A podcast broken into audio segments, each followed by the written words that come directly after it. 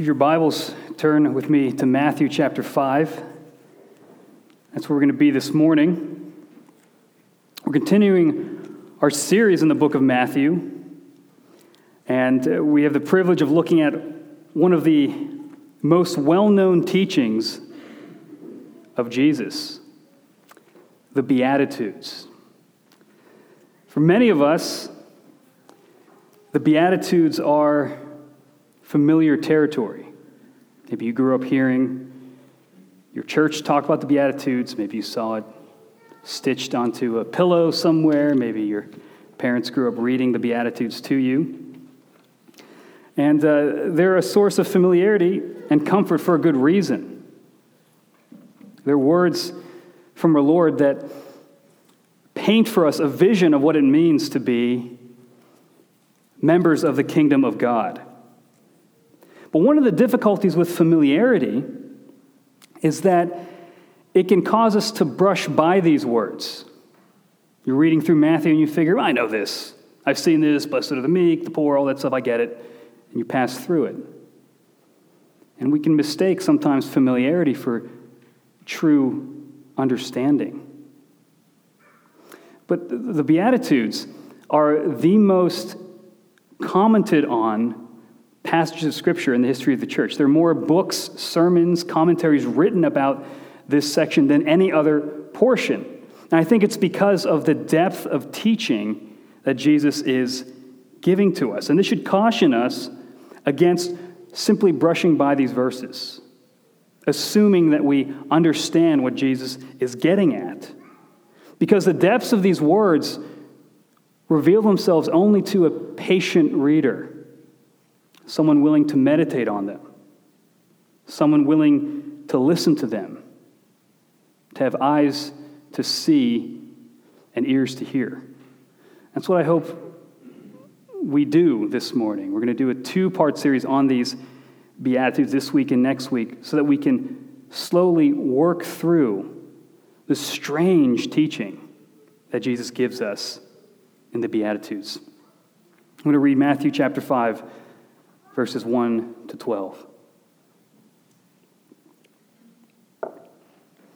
Seeing the crowds, he went up on the mountain, and when he sat down, his disciples came to him. And he opened his mouth and taught them, saying, Blessed are the poor in spirit, for theirs is the kingdom of heaven. Blessed are those who mourn, for they shall be comforted. Blessed are the meek, for they shall inherit the earth. And blessed are those who hunger and thirst for righteousness, for they shall be satisfied. Blessed are the merciful, for they shall receive mercy. Blessed are the pure in heart, for they shall see God. Blessed are the peacemakers, for they shall be called sons of God. And blessed are those who are persecuted for righteousness' sake, for theirs is the kingdom of heaven. And blessed are you when others revile you and persecute you and utter all kinds of evil against you falsely on my account. Rejoice and be glad, for your reward is great in heaven. For so they persecuted the prophets who were before you. Let's take a moment and pray for our time in the Word. Our Father, help us to hear what you have to say to us. We pray by your Spirit this Word would apply to the specifics in our lives. You know what we're dealing with, and we come to you ready to receive your comfort, your conviction, and your strengthening. We pray this all in Jesus' name. Amen. The Beatitudes lay out for us what characterizes the blessed life of the kingdom of God. Each one of these begins, blessed are those, blessed, blessed, blessed. Now, last week, Lance defined blessedness as happiness and wholeness. It's the good life. It's flourishing. This is what he paints for us. But which part of the Beatitudes sounds like the good life? Is it the mourning? Is it the persecution? Is it the reviling? Is it the people slandering your name for the sake of Christ? None of these seem to be what we would characterize as flourishing. They're decidedly aspects of life that are not flourishing. So this invites us for deeper reflection what Jesus is doing. He's trying to redefine what flourishing means. Redefine the good life in light of the kingdom. Those who flourish are not the people who go from pleasure to pleasure with a carefree life. But those who flourish are those who suffer in the present with joy, awaiting future hope. And how that future hope transforms our experience of sorrow in the present. Imagine you want to show your friend the most hopeful movie you've ever seen. It's got a hopeful, really great, happy ending. And you show them the movie, and you're watching with them, and halfway through the movie, somebody dies. There's a tragedy. There's a difficult, sad scene. And they look at you, and they go, "You lied to me. You told me this was a movie of hope." What would you say to them? Keep watching. You have to watch it to the end. And your experience of the movie is one of joy and anticipation through those sad scenes, because you have something that the person who has never seen the movie before doesn't have. You know the story in light of the ending. And the ending that you know, the ending of hope, reaches back into all of those sad moments and fills it with meaning and joy. So you can truly say this is a movie of hope. And in the same way, Jesus is telling us the ending so that it reaches back into the difficulties in our life, so that we can flourish in the present while we wait for that future hope. The end transforms the present. But this makes no sense. This paradox makes no sense unless there's a God who loves us and acts on our behalf. God is what makes this thing work. And each of these Beatitudes describes a situation that in itself is not good. But in light of God's personal promises to his people, are transfigured into a life of flourishing. And because of that future hope, we can flourish in the present, in our sufferings. That's the message. That the end that we have gives us hope in our present suffering. And we're going to see how the Beatitudes show how future hope transforms present pain. We're just going to look at the first four Beatitudes this week, and we'll finish them off next week. So the first four are the poor in spirit, the mourning, the meek, and those who hunger and thirst for righteousness. And how the promises to those situations transforms our present experience of that pain. Let's look through each of these. Blessed are the poor in spirit, for theirs is the kingdom of heaven. Future hope, kingdom of heaven, transforms our present experience of being poor in spirit. The poor in spirit are those with a lowly disposition.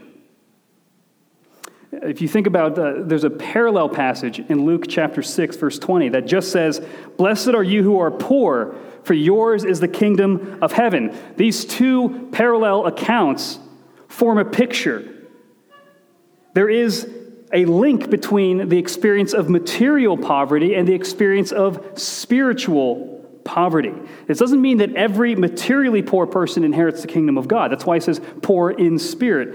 But it does demonstrate that the poor have a natural disposition, because of their life circumstances, to be completely dependent upon the charity of others. They have to receive. They don't offer anything. Their whole life is based upon the goodwill and the graces and the mercy of other people.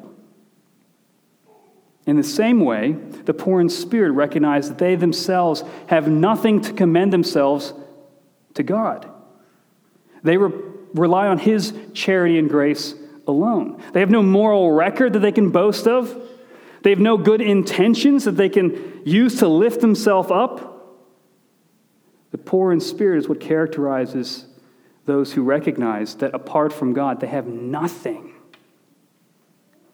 But there's more. To be poor in material wealth To have physical poverty is not only to lack supplies, but also status.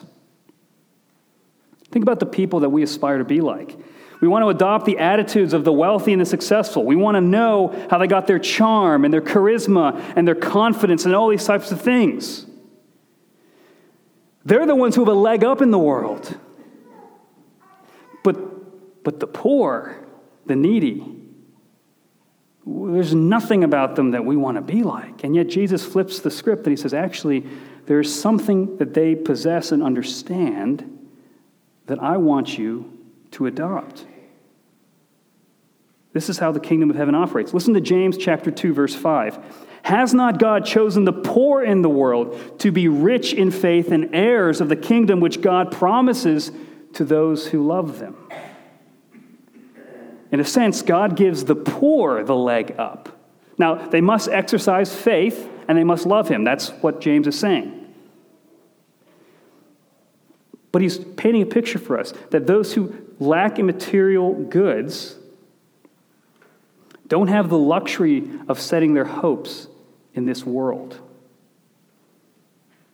And that having a low status provides less hurdles to the attitude of humility that is behind faith. The neediness and lowly status that the world marks as shameful, God considers royalty. And this shame aspect is really important. I remember hearing there's a theologian who used to be a financial planner, and he talked about this phenomenon he'd recognize when he was helping middle-class people. These are not people in poverty. And he noticed that there was a shame that drove them to live paycheck to paycheck, be in massive debt, and total anxiety. They did not want to seem poor. They did not want to seem lacking, not in supplies, but in status. And it drove them to live beyond their means in a way that brought all kinds of difficulty into their lives. And he noticed that shame, to look like you need the charity of someone else, to look like you need other people to show you mercy is something we avoid. And yet, what this theologian notices in the blessing, in saying that the poor in spirit inherit the kingdom, Jesus is giving dignity to that position of lowliness, a dignity to being somebody who is dependent. And that ought to transform the way we view and measure status. Money and wealth, it qualifies us for things. It qualifies you for houses and for education and for how people treat you. But in contrast, Jesus says, actually, it's not having all those means. It's the spirit of lowliness that qualifies you for the kingdom. That the people of the kingdom of heaven are marked not by this incredible ability to shape and direct everything in their life, but rather a poverty of spirit, a recognition that their physical needs, their spiritual needs, every need that they have is dependent upon the mercy of God. The kingdom comes to those who would seem least qualified by our worldly metrics. So how do you measure status in your life? Wealth itself is not bad. In fact, in the Old Testament, wealth is a blessing. But wealth comes with particular temptations. It's very difficult not to measure our worth by our bank accounts. It's very difficult not to measure, when we envision the flourishing life, a life with all of this wealth. And in a similar way, we can measure our spiritual status by religious activity, emotional passion, how you feel at a given moment in time, rather than the mercy of God, the charity of God, the bestowal of his blessing upon us, asking nothing in return. We have nothing to give. The poor in spirit cry out like the tax collector in Luke 18:13, God have mercy on me, a sinner. God have mercy on me, a sinner. There's an album by Shane and Shane called Bring Your Nothing. I love that. I think that expresses that poverty of spirit. What do you need to be welcomed into the family of God. That spirit that says, I have nothing to give. I can only receive grace from you. That's the invitation. Bring your nothing. So, blessed are those who are poor in spirit, because the kingdom of heaven belongs to you. Second beatitude, blessed are those who mourn, for they will be comforted. Mourning refers to the sorrow of life in this world, the tragedy of life and our experience of it.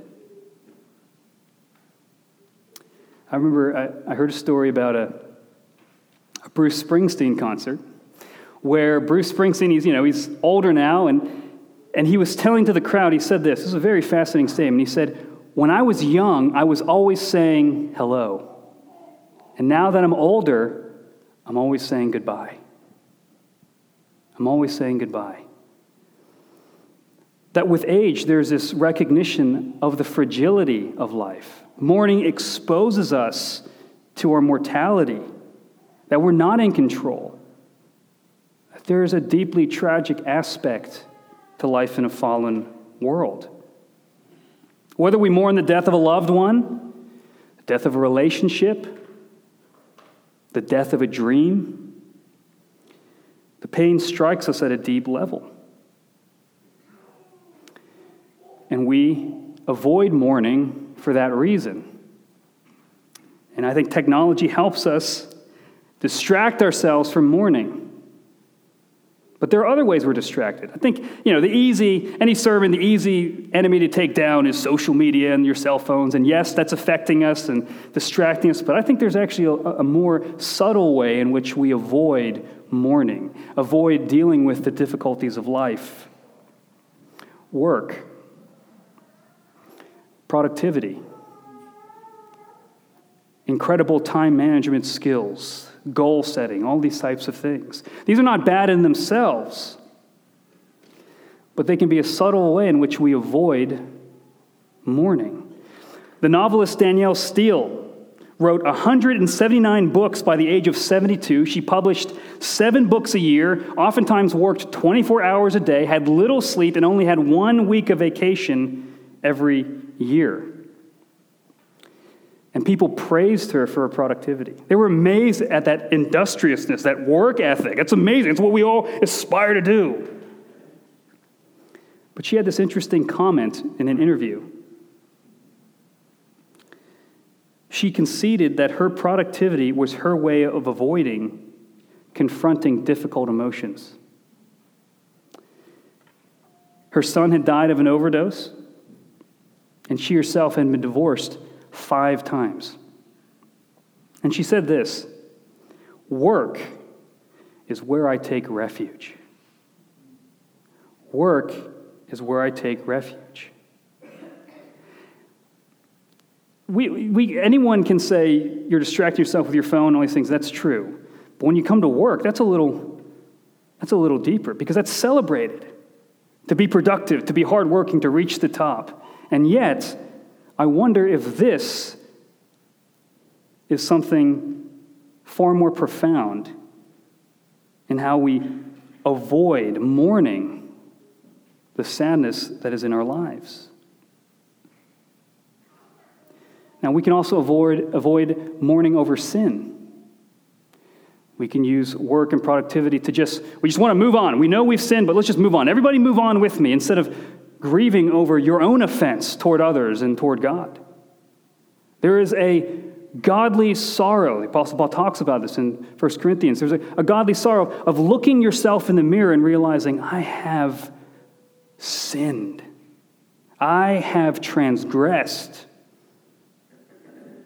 And owning that and mourning over what you have done. It's a mourning with hope.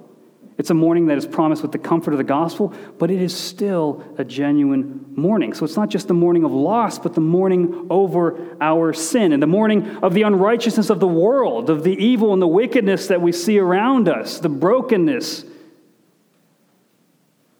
God invites us to this sober-minded clarity that comes when we mourn. And mourning can be the beginning of new life as well. Listen to this powerful quote by Servais Pincar's. He writes, "The word of the Beatitudes penetrates us with the power of the Holy Spirit in order to break up our interior soil. It cuts through us with the sharp edge of trials and with the struggle it provokes.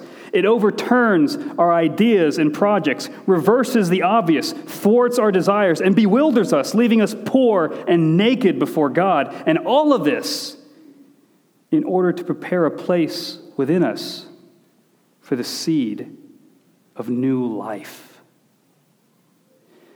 Mourning plows the fields of our soul, ruffles our feathers, breaks apart the hardness, so that God might implant the comfort of new life. We mourn our sin and the promise of God comfort us. We mourn our losses and sorrows, and God uses that mourning to deepen the hope that his eternal comfort will bring. This is what Paul means in 1 Thessalonians 4:13 when he says, "Do not grieve like the rest of mankind who have no hope." In other words, you have this hope, and that transforms. It doesn't erase, it doesn't lessen the grieving. In some instances, it makes you grieve more, because you are allowed to feel the full weight of it in light of that great hope. But that is the way in which the end transforms the present. You're not grieving and mourning in vain. And I fear mourning. I mean, you just fear what it does to you. But one of the great comforts is that God will give you the grace when it comes. There was an old lady that was talking to Spurgeon, the great Baptist preacher, and she was saying to him, I'm afraid of not having the grace to die well. I'm afraid when my time comes, I'm going to be a mess. I'm not going to be able to persevere through the end of my life. And Spurgeon said to her, he's like, "Of course you can't. Dying grace only comes to the dying. The mourning grace only comes in that moment. You can't pile up. You can't stock up comfort so that when morning comes, you're impervious to it and doesn't affect you. But the promise is, as it comes, the Lord will be your personal comfort, and the hope of that comfort will shine forth into your life and transform the way you grieve. Blessed are those who mourn, for they shall be comforted." The third beatitude, "Blessed are the meek, for they shall inherit the land." When I say meekness, what comes to your mind? Maybe it's somebody who's very insecure and they're always apologizing, always deferring, and they're very unsure of themselves. But that's not what meekness means. Moses was the meekest man on earth. He defied an empire. There was idolatry happening in the camp, and he told his guys to go in and kill 3,000 of them to stop their sin from spreading. Moses was a force to be reckoned with, and he was the meekest man on earth. So it's not cowardice. It is power under control. It is authority harnessed with restraint and righteousness. Notice the meekness of Jesus in John 10:17-18. "For this reason the Father loves me, because I lay down my life that I may take it up again. No one takes it from me, but I lay it down of my own accord. I have authority to lay it down, and I have authority to take it up again. This charge I have received from my Father." Jesus' act of self-sacrifice is an expression of power under control. Notice he says, "No one can take my life from me. I have absolute authority over my life. I have power. But I'm going to lay down that power of my own accord for the sake of others, and because of the commission that I've received from the Father, the charge of the Father. I have the power to give it up. I have the power to take it up again." This is a self-sacrifice that comes from a place of great confidence in the Lord, confidence in his Father, great confidence in the purposes of plan and plans of God. It's amazing. Jesus is kind, he's gracious, he's tender, but he never lets anyone live rent-free in his head. He is, you read through the Gospels, this is a man on a mission. He does not let the passions of others, the opinions of others, detract him from the directive that he is given. That's the meekness. His restraint is not an excuse for weakness. He's not saying that he's just always giving up or he has no ability. He's always free. No, he's saying, I have this immense power, but I willingly submit it to the purposes of God. I restrain it for the sake of others. Meekness harnesses strength through restraint for the glory of God. But meekness also describes a condition, not just an attitude. Peter Lighthart, in his commentary on this passage, he speaks about how the meek are the afflicted. They're the low-born. They're the abused. And the Hebrew word for meekness is used 13 times in the Psalms, and it's often referring to God's own people who are meek. God's own people who are dependent upon him to fight on their behalf. And that's the key. Meekness is not restraint of your own power. It's restraint knowing that God is strong for you, that you have God on your side. That allows you to restrain yourself. You know the mighty force that stands behind you, and that allows you to bear suffering, to bear persecution. Listen to Psalm 37, verses 8 through 11. Refrain from anger and forsake wrath. Fret not yourself. It tends only to evil. For the evildoer shall be cut off, and those who wait for the Lord shall inherit the land. And just a little while, the wicked will be no more. Though you look carefully at his place, he will not be there. But the meek shall inherit the land and delight themselves in abundant peace. How does he describe the meek? The meek refrain from anger, wrath, and anxiety. The things we all struggle the most with, right? And instead of being anxious, instead of wanting to lash out with rage, they wait. They wait for the Lord to act on their behalf. John Calvin defines the meek as those who are not easily offended. They're not fragile. They are those who are able to bear the offenses of others. Why do we snap at people? Why do we explode with anger? It's not because we feel strong. It's because we feel weak. We feel vulnerable. We feel exposed. We feel powerless. And so it's fight or flight. But the meek man waits for the Lord in confidence, knowing he's going to act for us. Martin Lloyd-Jones, great Welsh preacher, he says, meekness is when we leave everything, ourselves, our rights, our cause, our whole future in the hands of God, and especially so if we are suffering unjustly. Why is this promise you'll inherit the land? How did Israel inherit the land that God promised? How did Abraham inherit the land? It wasn't by their military might. It wasn't by their strength. It wasn't by their ingenuity. It wasn't by their plans. It was by the grace of God. It was because, what did they cry out? God is with us. God fights for us. God goes before us. God has given this land. Everything is dependent upon the grace of God, that God actually hears our prayers and acts on our behalf. And meekness makes no sense unless that is true. But the great confidence we have is God is with us. He fights for us, and that allows us to restrain ourselves, to speak a soft word, to be gentle, to bear with the sins of others, to see the best in each other. We can restrain, not because we're weak, but because in the Lord we have this great reservoir of strength. Blessed are the meek, for they shall inherit the land. Final beatitude. Blessed are those who hunger and thirst for righteousness, for they shall be satisfied. What we hunger and thirst for reveals instinctually what we believe we need to survive. Hunger and thirst shows a deep craving for what is necessary. Hunger and thirst reveal that we need food and water.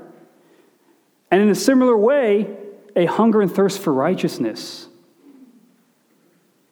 reveals a deep need to see evil corrected, a great need to see justice done.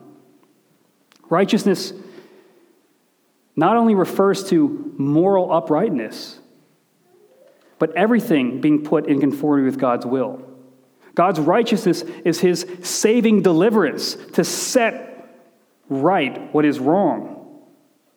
And sometimes we miss this. We look at the Beatitudes and we abstract them as little fortune cookies about, living a blessed life and all these things. We forget the historical context of this. In Luke chapter 4, Jesus gets up in synagogue and he opens up the scroll of Isaiah 61 and he reads it, and his sermon is basically this: I fulfill this, the end. And he wraps up the scroll. What does Isaiah 61 say? It says that the Spirit-anointed Messiah is going to proclaim good news to the poor, liberty to the captives, sight to the blind, and liberty to the oppressed. That the kingdom of God is not some heavenly spa that we all escape to. It's this administration of God invading human history in the person of Christ to set things right, to bring about the kingdom. That's why Jesus is preaching the kingdom is near. History is about to change. God is about to raise his king. Things aren't going to be the same. And he's speaking it to people who have been awaiting this for thousands of years. That's what creates a hunger and a thirst. You hunger. If you have no hope, you don't hunger and thirst. You just become numb. But to be hungry and thirsty means, God, you promised. You are righteous. You are good. You know the evil in the world, and you will do something. And we will not rest until that happens. Hunger and thirst. And when we were I recently took a trip to Israel, and we were seeing the Jewish roots of the Christian faith. It was amazing seeing the actual places and meeting the different people. And I remember one night we had a woman come and speak to us and share some of the grief she's had in her own life. She was a victim of a horrible crime against her. And she was talking about ways in which people were helpful in her morning and unhelpful. And she said one of the most helpful things she heard, one of the most comforting things people would say to her was this: may God avenge your blood. May God avenge your blood. It's a very biblical prayer. It's the prayer of Abel's blood when he's murdered by his brother. His blood cries out. It's the prayer of the martyrs in Revelation chapter 6, crying out for God to bring justice on behalf of his people. But the promise is key. They will be satisfied. What happens when a hungry and thirsty man gets desperate? He steals. He tries to take things into his own hands. His thirst for justice becomes evil. And so God is actually restraining us here. He's saying, no, I'm going to satisfy this for you. You don't need to satisfy it for yourself. Doesn't mean that we don't seek legal help. It doesn't mean that we don't advocate for ourselves and contend for justice in the world and for rights to be wrong and to fight against the wickedness of things happening around us. But it does mean we should temper our expectation of perfect justice in this life. And even when we do find some semblance of legal justice, is there any amount of money that can really satisfy the wound? Is there any prison sentence that can really cover the depths of evil in this world? And it's pointing us to something further. There will be a final justice that God brings on the day of judgment. That the kingdom of God is a terrifying reality to those who are living in wickedness. And by the way, if you're here, be careful that you yourself are not one of those things that the Lord will set right when he returns. This is the invitation. You don't have to be judged for your sins. You don't have to feel the weight of that punishment. if you trust in Christ. We are not the judge, jury, and executioner, and we follow Christ, who himself, when he was reviled, he did not revile in return. When he suffered, he did not threaten, but he continued entrusting himself to him who judges justly. 1 Peter 2:23. It doesn't say Jesus was just like, don't worry about it. You didn't really bother me. It's fine. It's not really sin. This isn't really evil. You're not really wicked. It's just, I'm just all nice to everybody. No, he says, I will bear the injustice you commit against me because I know the judge. I know what he's going to do. And in fact, Jesus feels sorrow over those who reject him because he knows the wrath coming for them. And Christ entrusts himself to the Father, knowing that this is the future, and we are to follow in that path. We can bear the offenses because we know, you don't know what's coming for you. I'm trying to tell you. We can have compassion on those who are lost in their darkness and their evil because they don't realize that God takes note. And for those who suffer injustices in the present, you don't have to live a life of bitterness. You can entrust yourself to the Lord, knowing he gets it. He knows. He knows what you're dealing with. He takes account of it, and he will bring justice for you.